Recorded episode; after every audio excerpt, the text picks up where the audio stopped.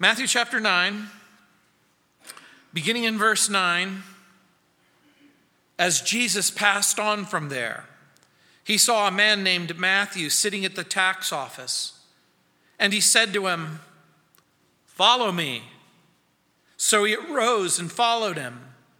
Now it happened as Jesus sat at the table in the house that behold, many tax collectors and sinners came and sat down with him and his disciples. And when the Pharisees saw it, they said to his disciples, Why does your teacher eat with tax collectors and sinners?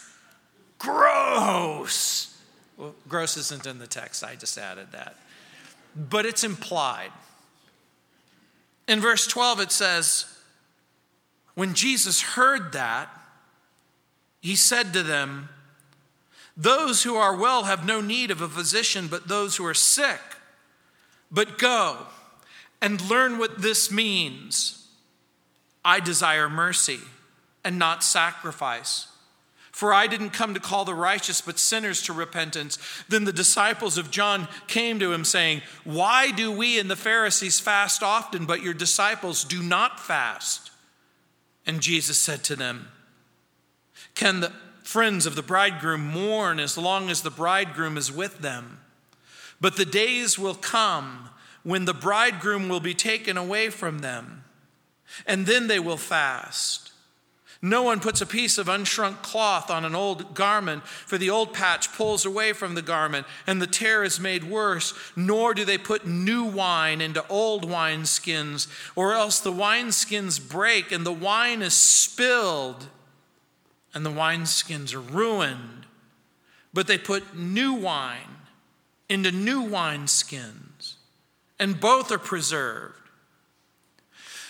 The chapter began with a miracle. Jesus healed a paralytic in verses 1 through 8.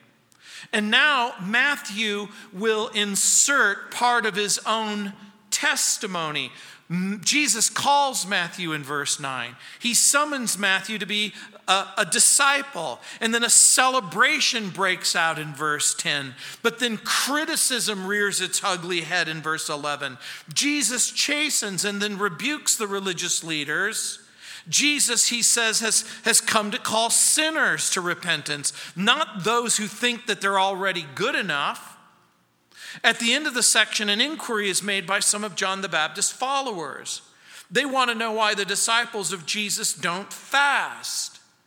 And so Jesus will provide an illustration of a bridegroom and a wedding. A wedding is a time for celebration and not mourning. And so Jesus will further illustrate the principle by making reference to the fact that old garments can't be patched by that which is new or new cloth in verse 16. New wine is poured into old wineskins in verse 17. There are certain things that don't belong together.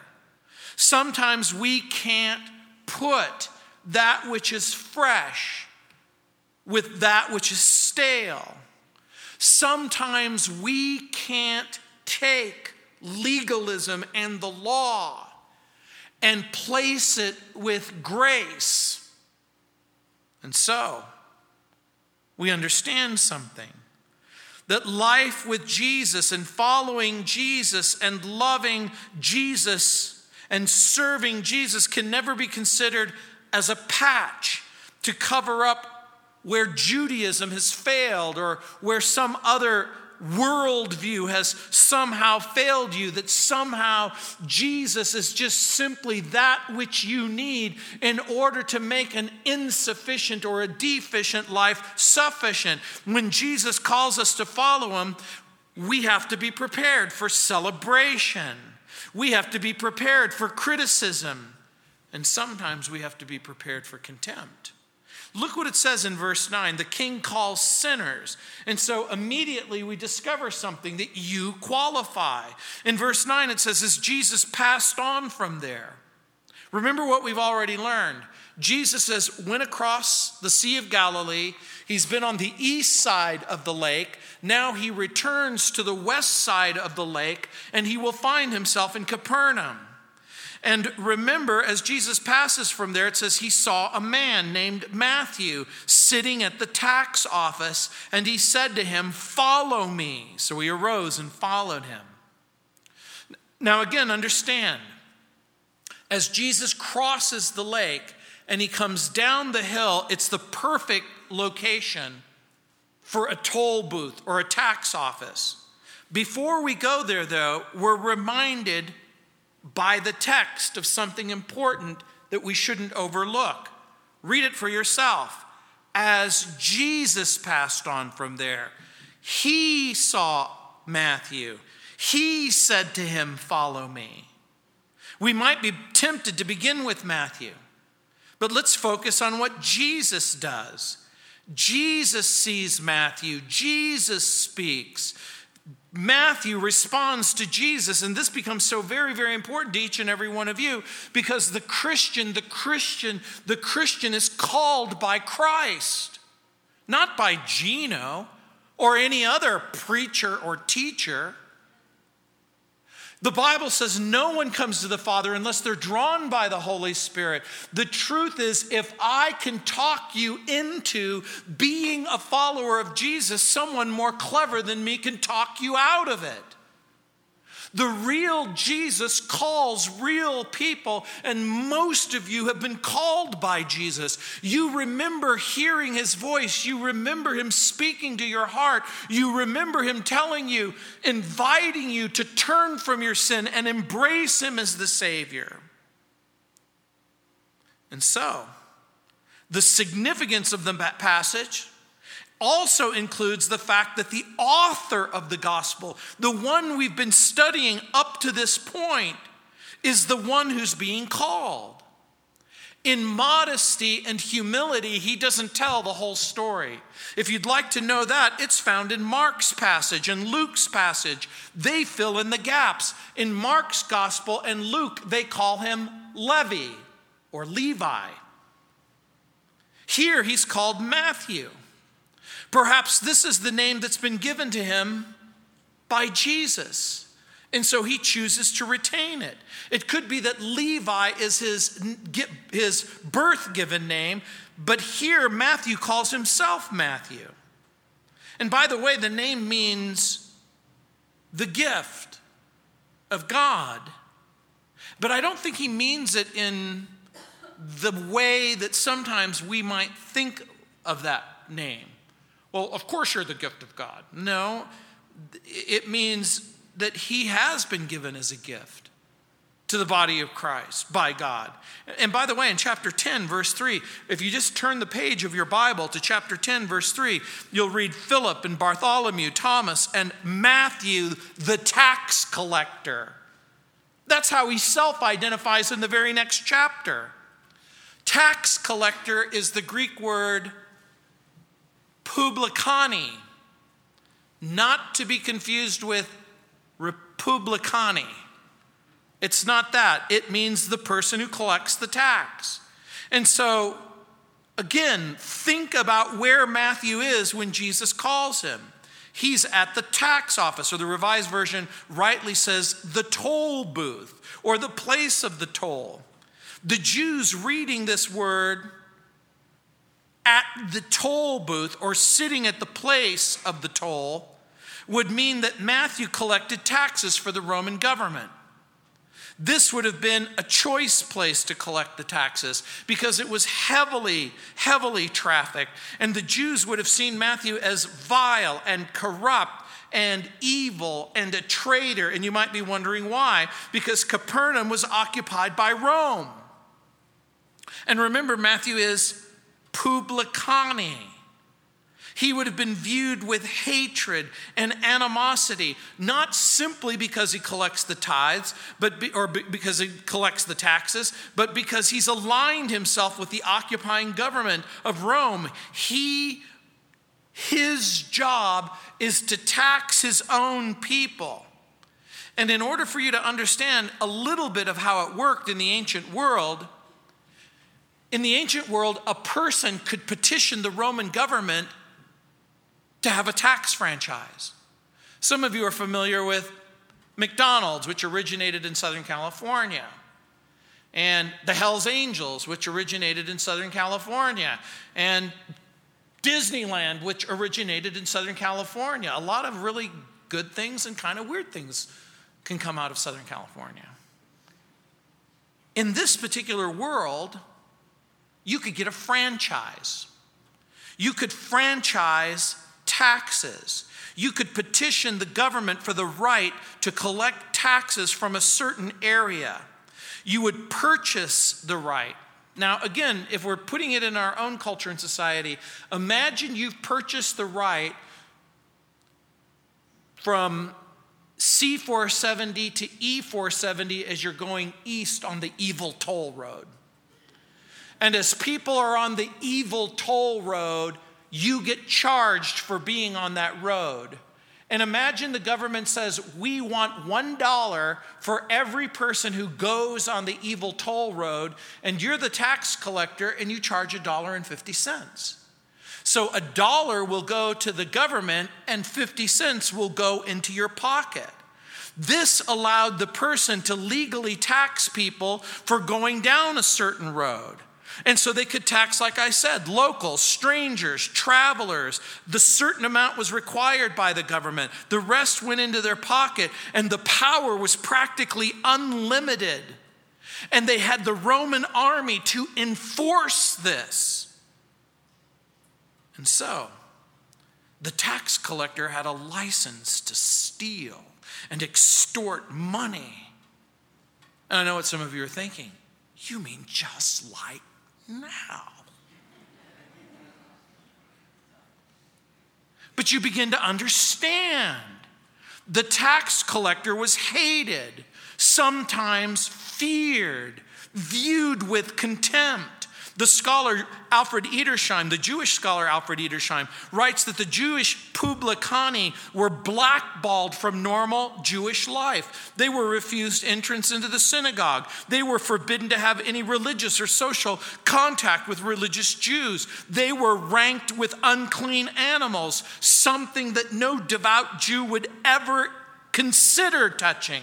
And so, to the God fearing, decent people of Capernaum, Matthew has the same status as a pig. And Luke provides us with a few more details. In chapter 5 of Luke's gospel, in verses 27 through 29, it says, After these things, he went out and he saw a tax collector, Levi, sitting at the tax office. And he said to him, Follow me. So he left all, rose up and followed him. Then Levi gave him a great feast in his own house, and there was a great number of tax collectors and others who sat down with him. According to Luke's gospel, when Matthew left his post, it says, He got up, he left all. He knew that the Roman government wouldn't let him go back. You can't just simply walk away from the tax franchise. You don't just simply get to walk away from it and then get to go back to it. So he's making a powerful, fundamental choice. But it begs a question Do you remember where you were and what you were doing when Jesus called you? You see, some of you in your own mind, you have that moment. Maybe it was as a young person or as a teenager or an older person. Where were you when Jesus called you? What were you doing?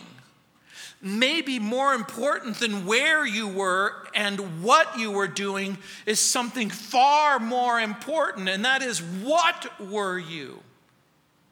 And now all of a sudden we begin to delve a little bit deeper into this person called Matthew, who has written our gospel. Matthew's business was very lucrative. It's evidenced by the Matthew celebration. What do I mean? Remember the party that we just discovered in Luke's gospel. He was paid a great deal of money, and to be a tax collector, you had to quickly abandon any hope and any acceptance that you might be a part of polite society or even a part of polite religious society. You couldn't live your life with an appeal to what others thought of you. The moment that you decided to be a tax collector, you had to also decide you didn't care what other people thought, and you didn't care about going to church, and you didn't care about religious sensibilities. And so, what was he thinking? And were there any regrets? And do you think that he had mixed emotions when he's leaving the past behind? What do you think when Jesus comes up to the table? Jesus looks into his eyes, but he goes way beyond his eyes and he looks deep into his heart and deep into his soul and he says, Come and follow me. Can you imagine his shock? Can you imagine the surprise? Me? You want me? Surely, Rabbi, you, you know who I am. You know where I am. You know what I've done. But when Jesus calls a person, he knows. He knows everything. He knows everything about their past, and he knows everything about their present, and he knows everything about their future. He knows about their weakness. He knows about their success, He knows about their failure. And the right response inside of each of our hearts should be Does He know? Does, does, does He know about my sin? And the right answer, of course, is Of course He knows about your sin. And he's willing to personally deal with your sin. Jesus will personally deal with your sin.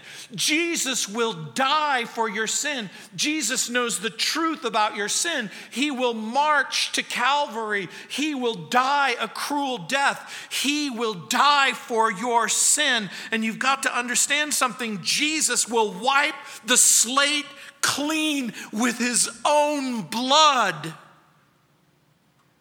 And I suspect that Matthew, very much like me, may have been voted most likely to go to hell by the solid citizens of Capernaum. You see, not everyone who comes to Christ lived in a world of protection and support, comfort, encouragement, and unconditional love. Amy Carmichael once wrote, I hear him call, come follow. That was all. Would you not follow if you heard him call? If you heard his voice, would you accept the invitation? The writer of this gospel knew that Jesus called the desperate, the despised, the outcast, the rejected. Matthew's calling records for all the sheer generosity of Jesus. Jesus knew that Matthew was one of those people who would have been despised and feared and rejected, and yet Jesus loved him and reached out to him and offers his hope and a future. And the words, the words that we're reading at this very moment, came from a man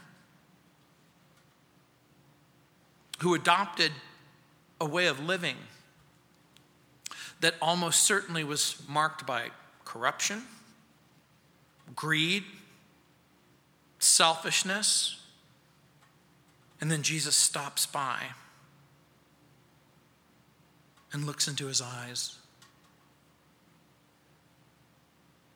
You see, if you've ever wondered if your sin disqualifies you from being a Jesus follower, Jesus is going to make it abundantly clear that only the sinner qualifies, only the person who's in need of a Savior. The king accepts the sinner, but he rejects the self righteous. How do we know? Look what it says in verse 10. Now it happened as Jesus sat at the table in the house that behold, many tax collectors and sinners came and sat down with him and his disciples. Once again, Luke adds what Matthew modestly omits. Remember what I said in Luke chapter 5, verse 29? The feast was initiated by Matthew, the feast was financed by Matthew. It could be that Matthew brings his former companions into a closer contact with Jesus. Maybe it's so that they'll get to know Jesus, maybe it's to honor the Savior, but whatever kind of friends he has, well, let's just ask. Let me ask you. What kind of friends do you think a tax collector has? Just pretend like it's a Pentecostal church and you can talk with me, just for a moment. Just for a moment, tell me what kind of friends you think a tax collector has. Other tax collectors would be correct. That would be in part correct. But I think that there's something else. The kind of friends that a tax collector has is the kind of friends that only money can buy. Because look what it says many tax collectors and sinners. Who are these sinners in verse 10? We might be tempted to fill that word with all kinds of titles. We might think of thieves or gangsters or thugs or prostitutes. And you might be right. But it might be something way more simple. It may have been simply not thieves and thugs and criminals. It could very well be that these are just simply people who impart would not refer to themselves as religious, but who would self identify as spiritual. These could have been the people who don't go to temple, they don't go to synagogue, they don't perform the sacrifices, they don't really have religious sensibilities. You would think that these might be people who make no pretense of believing the Bible or trusting the Bible. I like to call this Matthew's celebration party. This is a party in Matthew's house. The guests are Matthew's guests. These are people who don't identify these aren't the people who you're going to see at church. These are going to be people that you're going to see at a Bronco game even if it's only an exposition, exhibition game. These might be otherwise somewhat healthy and, and, and, and somewhat okay, but it could very well be that whoever they are, these are the people who aren't a part of the religious community. But what's really interesting to me about the party and the party that Matthew throws and the people who come they're intrigued by Jesus. Weren't you? Weren't you before you got saved? Do you have family members and friends, people out there, people who don't go to church? Don't you have some people who go, hey, you know what? Um, I'm not a church person and I'm not a Bible person and I'm not that kind of a person, but I am a person who's intrigued by Jesus. And this celebration may have been the first of many such celebrations that earns Jesus the reputation of being a friend of sinners. Certain social and political and cultural activities lend themselves to sin film, photography, entertainment, politics. If you're elected governor of the state of Illinois, you have a 50% chance of serving some time in the federal prison right here in Colorado. Eugene Fields was a newspaper reporter in Chicago. He wrote in his column, Half the aldermen in the city are crooks. And the mayor was outraged and he demanded a retraction. So the next day, Fields wrote, Half the aldermen in the city are not crooks.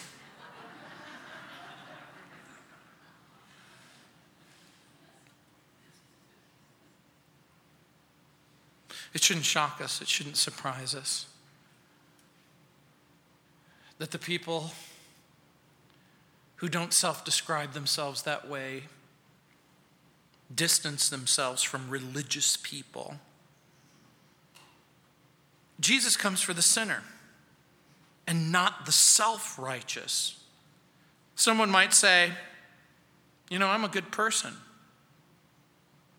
I read about you, Gino, in Chuck Smith's book, Harvest.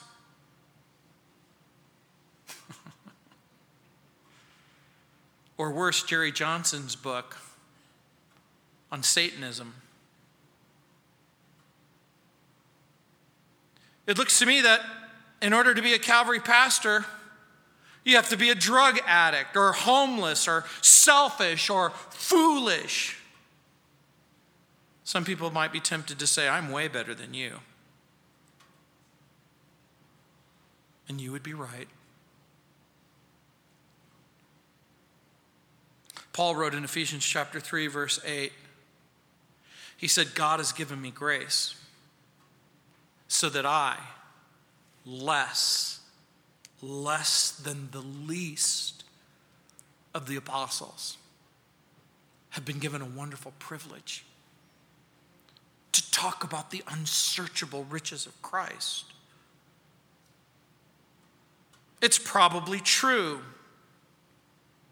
You probably made less mistakes you probably committed fewer sins, fewer grosser sins, fewer terrible sins. But the Bible says that God takes foolish men and, and women and he saves them. Jesus comes for those who need a Savior. Does he come for prostitutes and publicans and Democrats? Oh, how did that get in my notes? Wait. I mean street people. I mean liberals. I mean conservatives. I mean drug addicts and sex addicts. Does Jesus come for all of these people? And the answer is yes. Some people think that Jesus is for gangsters and outlaws and bikers and rebels, and they are right. But Jesus comes for all people who recognize and confess and repent of their sin and trust Him. Because the truth is, it only takes one sin to permanently disqualify you from heaven. And it only takes one Savior to permanently qualify you for heaven.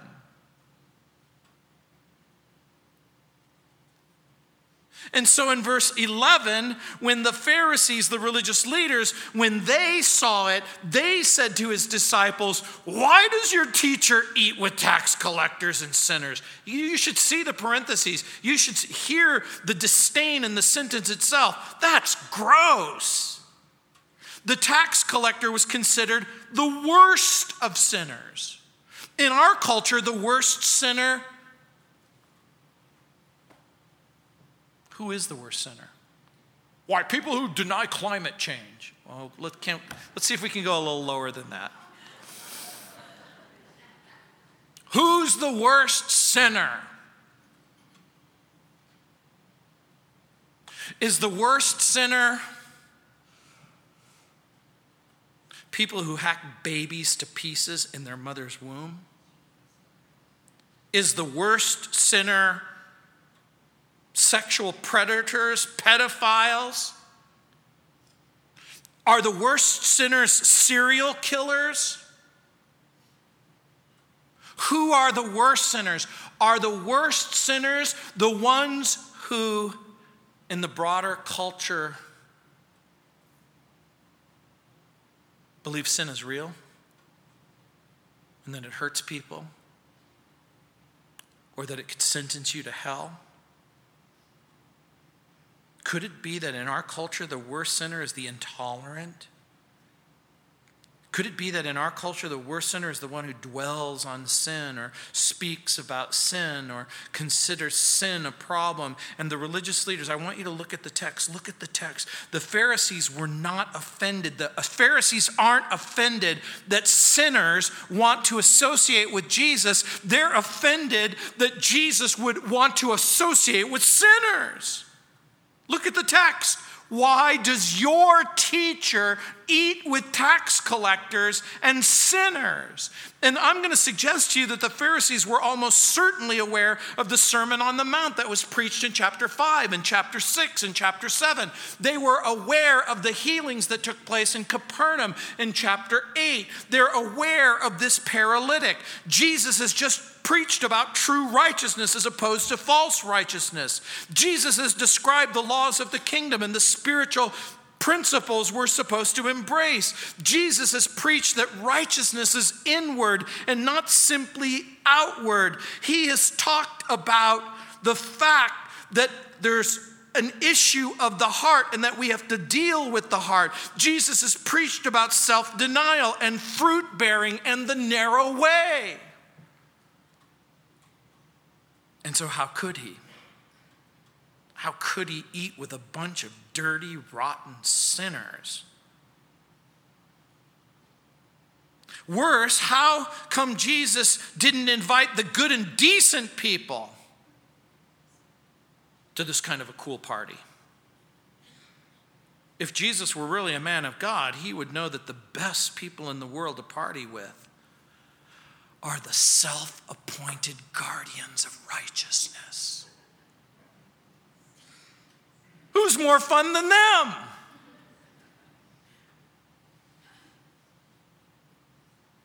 And what's interesting to me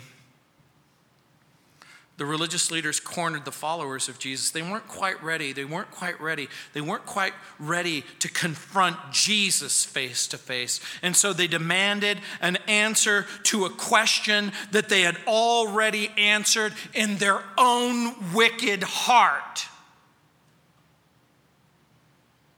When they're asking the question, why does your teacher eat with tax collectors and sinners? I have another question for you. Do you think that they really want to know the answer to that question? By the way, when your family members and your friends and the people that you hang out with and the people who question about the world in which we live and the Jesus that's represented in the Bible and the God of the Bible, they're not quite ready to ask the God of the Bible and they're not quite ready to ask the Jesus in the Bible. So they ask you.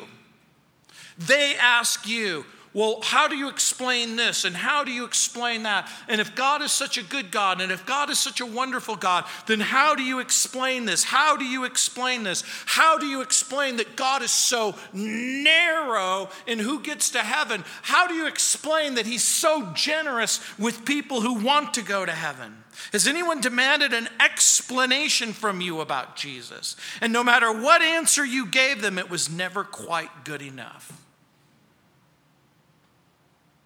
Why is Jesus so generous? Why is he so cruel? Why is he so narrow? Why is he so broad? In verse 12, it says, When Jesus heard that, he said to them, Those who are well have no need of a physician, but those who are sick.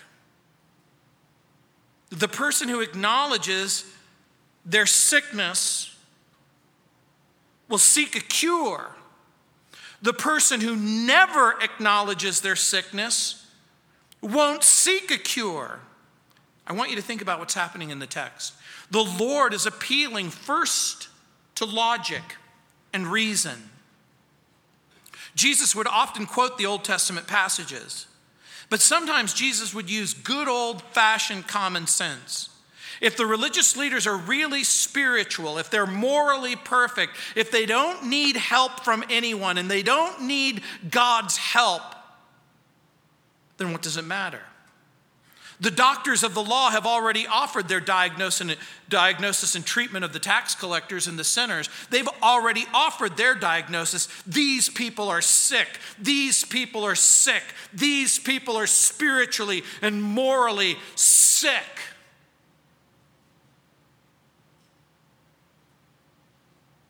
And so Jesus says, I agree with you. So, who better to treat them than the great physician?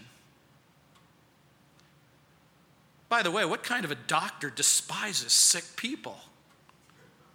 I have a friend who actually did that. He, he was top of his class, goes to medical school, goes four years through medical school, go, do, does his residency, starts hanging out with sick people, and dis, discovers he, he hates being around sick people. And you go, man, it's a tragedy to be you. Can you imagine devoting your whole life to doing a particular thing and discovering that you can't stand it? What kind of a doctor despises sick people? Doctors are in the business of healing. What kind of a doctor offers a diagnosis but no treatment plan? What kind of a doctor limits her practice to the healthy? Can you imagine you're signing up under the new health plan and you get a doctor and the doctor says, I'm only taking patients who are perfectly well. What happens if I get sick? Can't be my patient anymore. What? We call that person a quack. The whole world is morally and spiritually sick.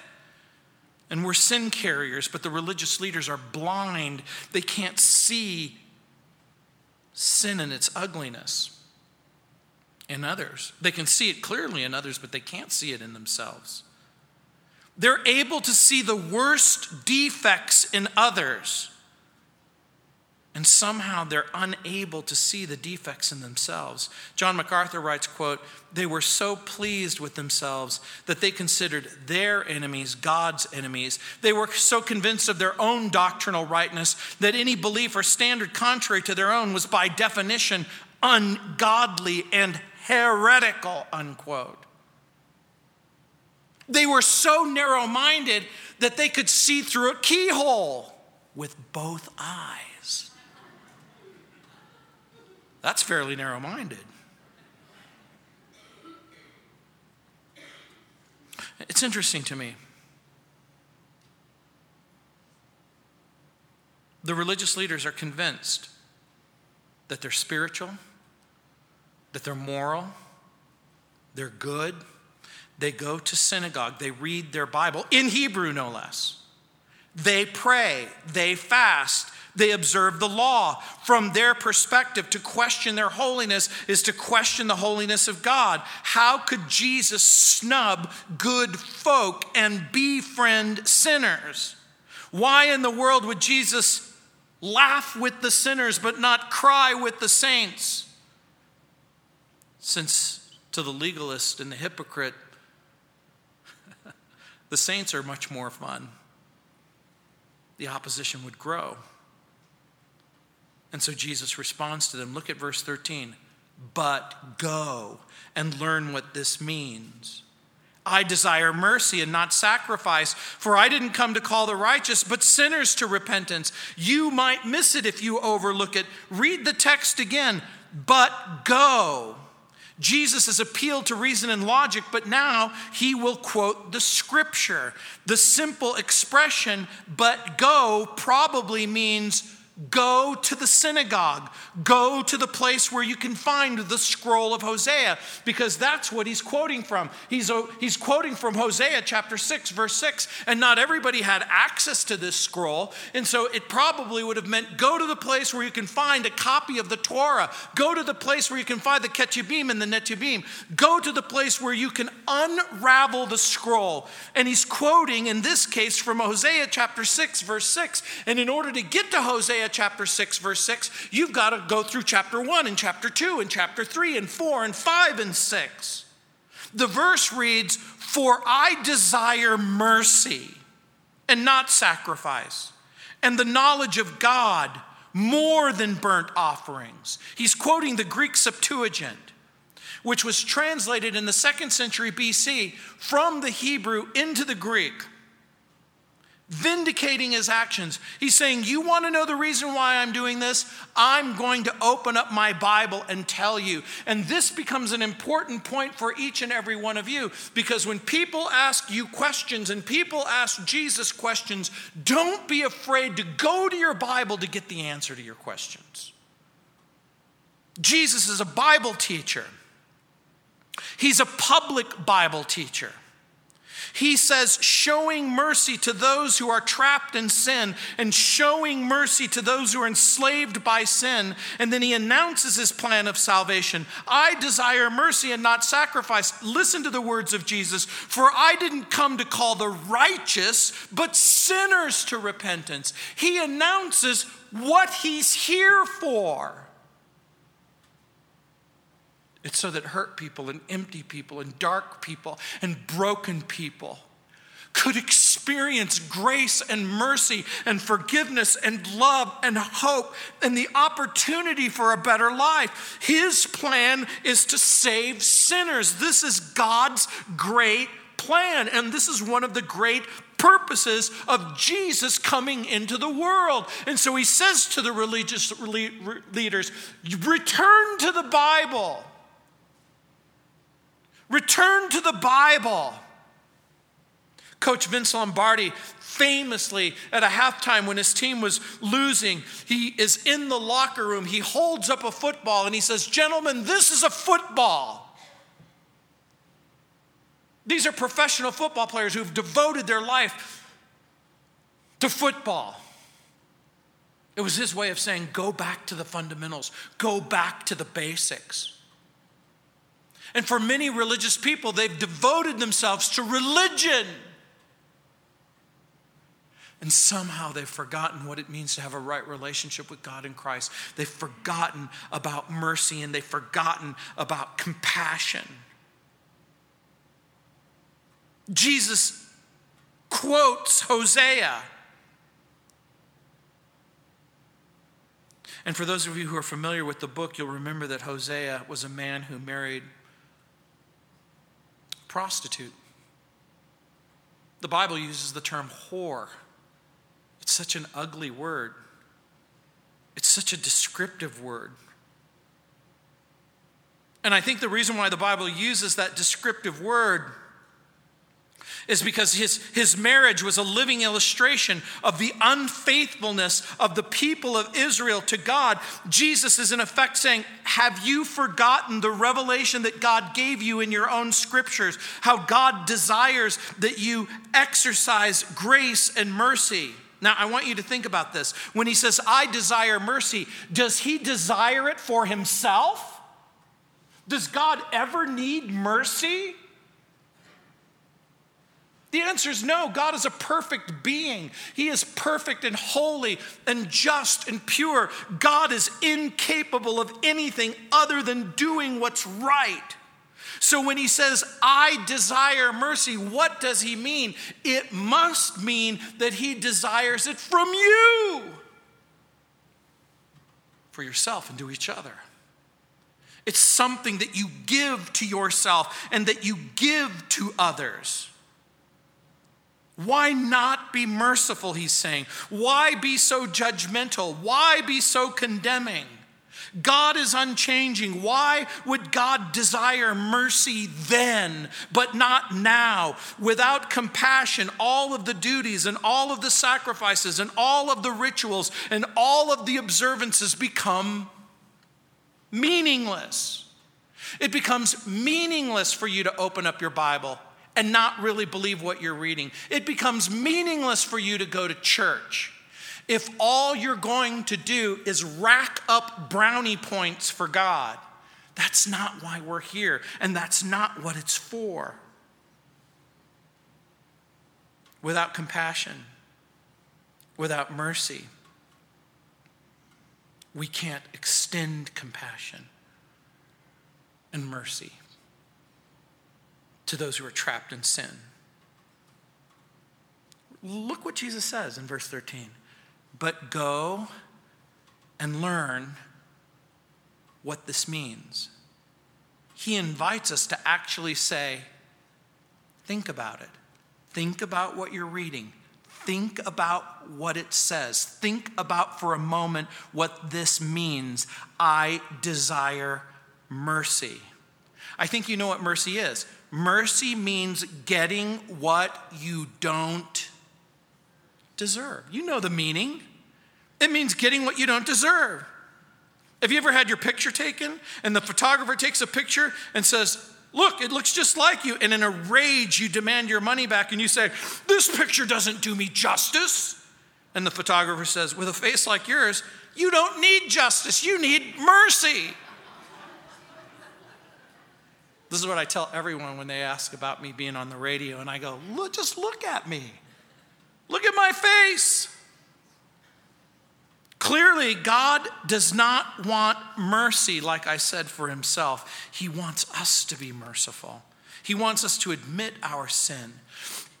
And again, we might be in a situation where we go, Well, I'll admit my mistakes.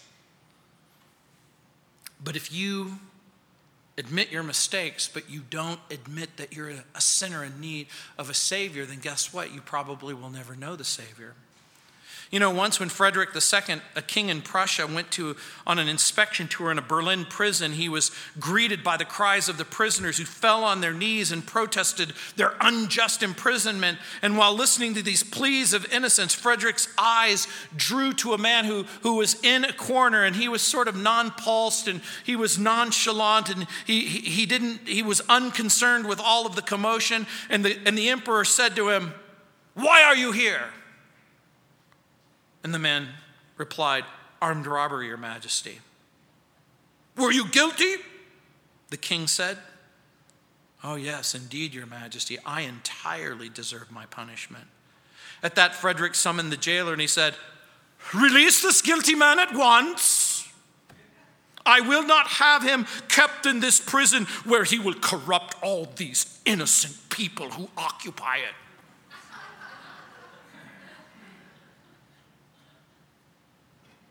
What a picture of God's love and God's mercy and God's grace for us. He extends mercy to us. He gives us gifts like a king would give to another king. Jesus is condemning the self righteous and telling them that without compassion, you've proven yourself worse sinners than those you seek to condemn. At least the tax gatherers and the sinners make no pretense of righteousness. And what about you? Do you have unbelieving friends? Make believing friends? Who look at you and they go, I could never be like you. I, I could never be that good and that holy. And don't get me wrong, I'm not even for a moment suggesting that you not be good and that you not be holy or, or that, you, that you love the Lord and that you love grace and you love purity and you love righteousness and you want to walk away from sin and you want to walk towards the true and the living God. But sometimes when people accuse us of being holier than thou, accusations fall into two categories founded and unfounded. Sometimes we can pretend to be just a little bit better than we really are. And we're reluctant to say what Paul said in Ephesians chapter 3, verse 8. But God has given to me grace, an amazing grace, so that I, less, less, less than the least of all the saints should be given this great privilege to remind you of the unsearchable riches of Jesus. And so the king promotes a new standard of forgiveness and cleansing. Let's quickly look at verse 14. It says, Then the disciples of John came to him, saying, Why do we and the Pharisees fast often, but your disciples don't fast? Now, Matthew's going to give two illustrations that change has to take place on the inside and not simply on the outside. God is interested in forgiving and cleansing, not just in the externals. And we're not sure how long it took for John's disciples to ask this question after this event, but Jesus reveals their motive. The Bible says there's one fast, a chosen fast, a prescribed fast. It took place on Yom Kippur, on the Day of Atonement, in Leviticus chapter 16, verses 29 through 31. So in the Bible, in the Old Testament, it didn't say you have to fast twice a week. It said you had to fast once. And basically, what it said in that passage is that the children of Israel were called to humble themselves, which carried the idea of abstaining or depriving themselves from food. And so, Jewish tradition said, well, look, if God is really happy about fasting once a year, can you imagine if we did it 52 times a year? Forget 52. Let's double that and do it 104 times, plus the Day of Atonement. That's 105 times God's got to be really thrilled with that. But Jesus said God never asked for that. Religious rituals can be hazardous to your health. Lighting candles isn't wrong. Even religious rituals might have some value, but they have no value whatsoever if your heart remains the same. If you emphasize the external over the internal, you run the risk of falling into the trap of self righteousness. And so in verse 15, when it says, And Jesus said to them, Can the friends of the bridegroom mourn as long as the bridegroom is with them? But the days will come when the bridegroom will be taken away from them, and then they will fast.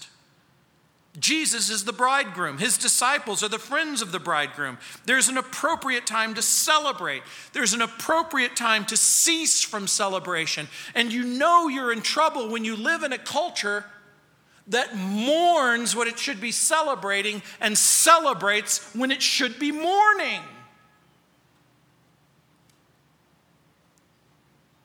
And so, there's an appropriate time to celebrate.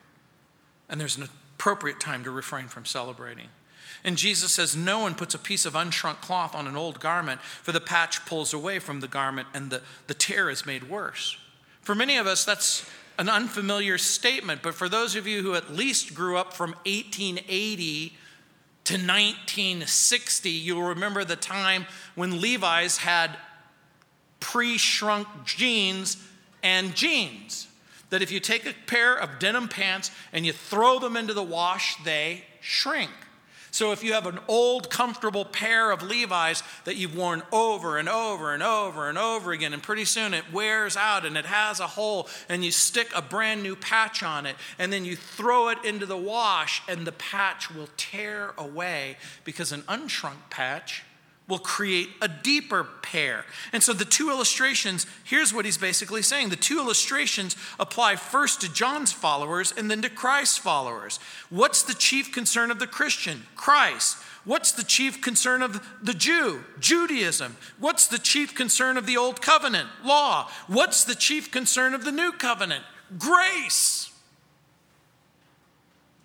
But imagine you live in a world dictated determined and defined by the law. You know, you know what religion is. It's really a series of the things that you can and can't do.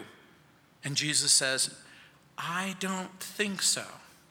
In verse 17, nor do they put new wine into an old wineskin, or else the wineskins break. The wine is spilled, and the wineskins are ruined, but they put new wine into the new wineskins, and both are preserved. In the ancient world, when you, ha- when you plucked grapes and you smashed the grapes before they fermented, you put them in new wineskins that were supple and soft and stretchy, sort of like spandex pants.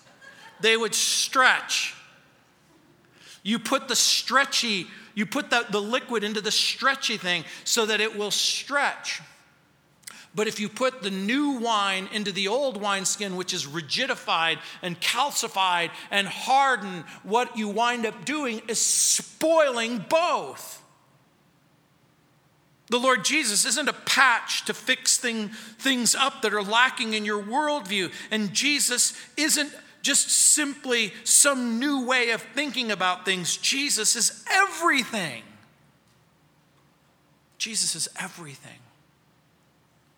And just like Spurgeon used to say, think the most gracious thought that you can think in your mind. Think about the most wonderful things that you can think about Jesus, and guess what? He remains more wonderful. In your mind, you might think, what's the most wonderful thing that you can think about Jesus? He loves sinners. You would be right. And he died because he hates sin.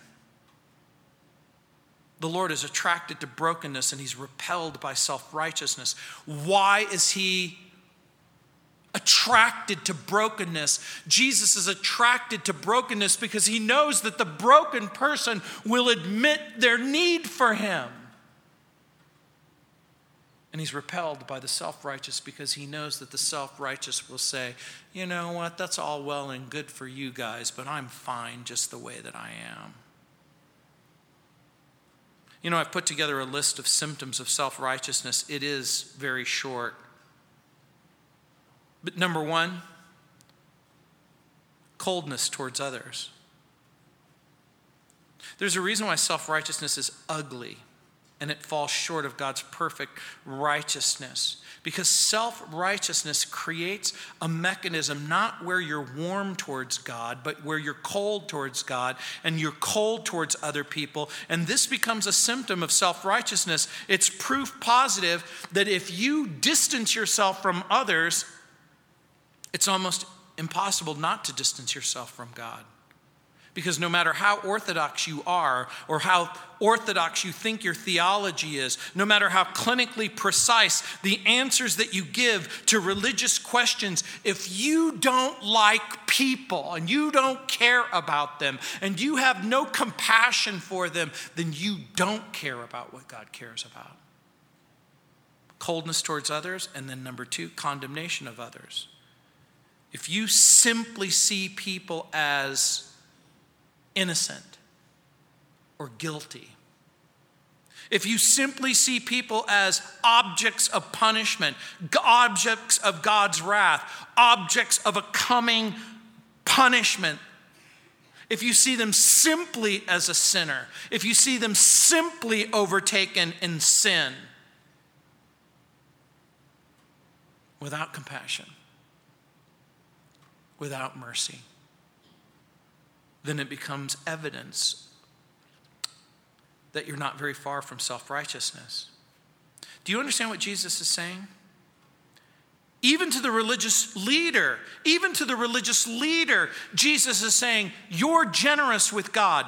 You're generous with God. You will give God your time. You will give God your money. You will give God your fastings and religious rituals. And so Jesus says, Can you, will you be just as generous with others?